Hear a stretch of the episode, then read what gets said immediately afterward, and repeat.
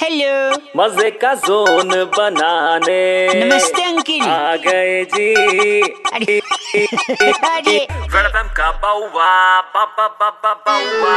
अरे अरे। अरे अच्छा। हेलो जी। हाँ जी। मैं बउआ बोल रहा हूँ भाई साहब। बउआ कहाँ कहाँ से बोल रहे जी? भाई साहब हमारे पूरे खानदान में मुँह से बोले अच्छा नहीं हमारे यहाँ भी मुँह से ही बोलते हैं वैसे तो। सॉरी मैं कह रहा था ये जी बात कर रहे हैं ना?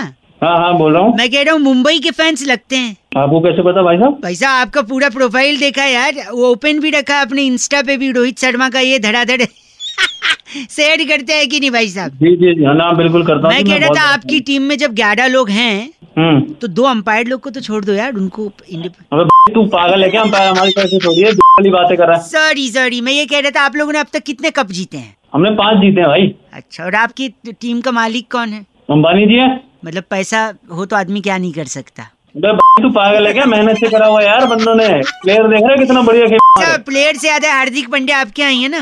हाँ हमारे ही है। वो करण जोहर के शो में गए थे। तो उससे क्या हो गया फिर? उस पे बोला था कि आज मैं करके आया। हाँ बोला था? उस दिन के बाद से कुछ कर नहीं पाए। अबे यार पागल है क्या? सॉरी भाई साहब फ़ैन तो हम भी है मुंबई के बस थोड़ा मज़ाक मज़ाक नहीं है मुंबई गलत मत बोलिए आप। ना बोल 93.5 रेड एफएम बजाते रहो बउआ बनो हेलो टी ट्वेंटी लीग का सारा हाल चाल और बवाल रेड एफएम पे चल रहा है। सारा डा डा डा ओके बाय वेलकम का बाउवा पा पा, Bauaa.